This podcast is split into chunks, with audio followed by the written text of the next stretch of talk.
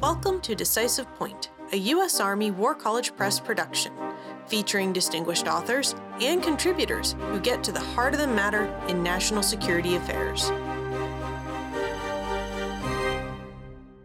Decisive Point welcomes Dr. Nadia Schadlow, author of Charting a Different Course, featured in Parameter's Spring 2021 issue. Dr. Schadlow is a senior fellow at the Hudson Institute and visiting fellow at the Hoover Institution.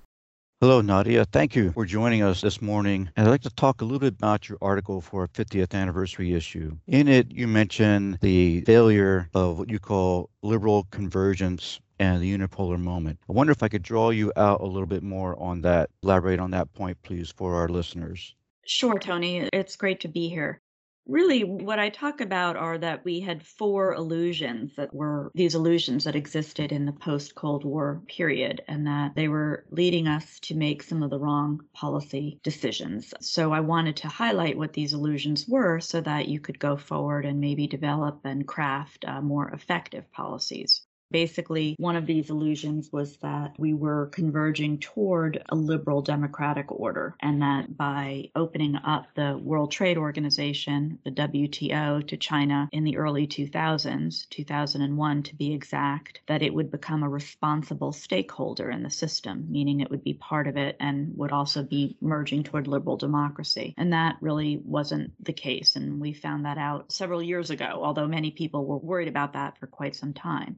A second illusion related to that was that we could depend on multilateral institutions to meet many of our economic and security interests. And that also wasn't the case because within these institutions, you had states that were vying for power and control of those institutions. A third illusion was that the United States would remain dominant militarily, sort of that unipolar moment that we would dominate militarily across the land, sea, space, but that was not the case. We had lost that military dominance. We were contested across all of those domains, and technology really accelerated all of that. And then, fourth, there was an illusion that technology would be good for democracies and good for the individual. And I think that we found that that's actually questionable. Technology technology has been used to great effect by authoritarian powers to control their citizens. And in my view, it's going to present real challenges to democracy. So, those are sort of the four main ideas that I tried to convey.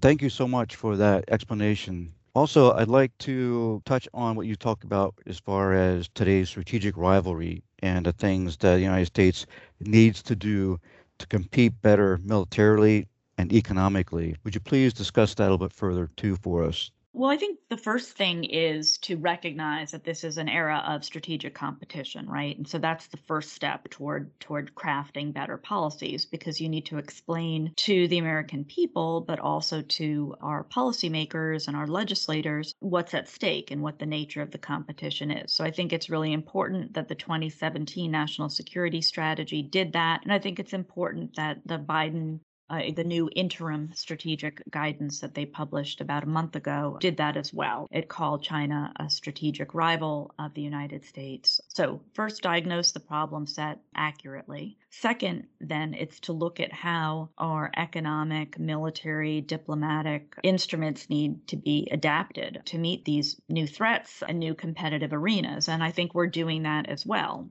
after the 2017 strategy was published and put out there, lots of changes started to happen. There were efforts to protect American interests, things like ensuring that China and other countries were not coming in and buying up important American companies that had important technologies. That's broadly known as strengthening CFIUS, which is one of those Washington acronyms, but it's an investment committee that ensures that important companies and even strategic locations in the US are not being bought up by competitors or adversaries. So there were a whole host of measures that I put in the defensive basket. Improve our defenses, stop intellectual property theft, ensure that graduate students at American universities who are from other countries are not exfiltrating important intellectual property that they shouldn't be doing, things like that, a whole host of defensive measures. And then there's also the proactive measures about how do you strengthen American capabilities? How do you ensure that our military can develop the necessary deterrent and other capabilities to operate in these contested environments. How do you ensure we have the right people in the right places? All of the discussions about STEM and how to improve STEM, which we've been talking about for over a decade now.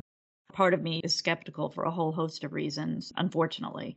Not all of these problems are new. We've been trying to do these things for a while. How do we preserve our competitive edge in technologies like artificial intelligence, like semiconductors, looking ahead and advanced materials? A lot of people talk about this as whole of government. I actually don't like that phrase because I think it just means almost nothing. So I like to think of it as specifically how do departments and agencies see how they're going to help solve these problem sets? They need to come up with the answers, they need to come up with their plans for doing so. It seems to me we spend a lot of time in government figuring out how to work together as opposed to actually getting things done.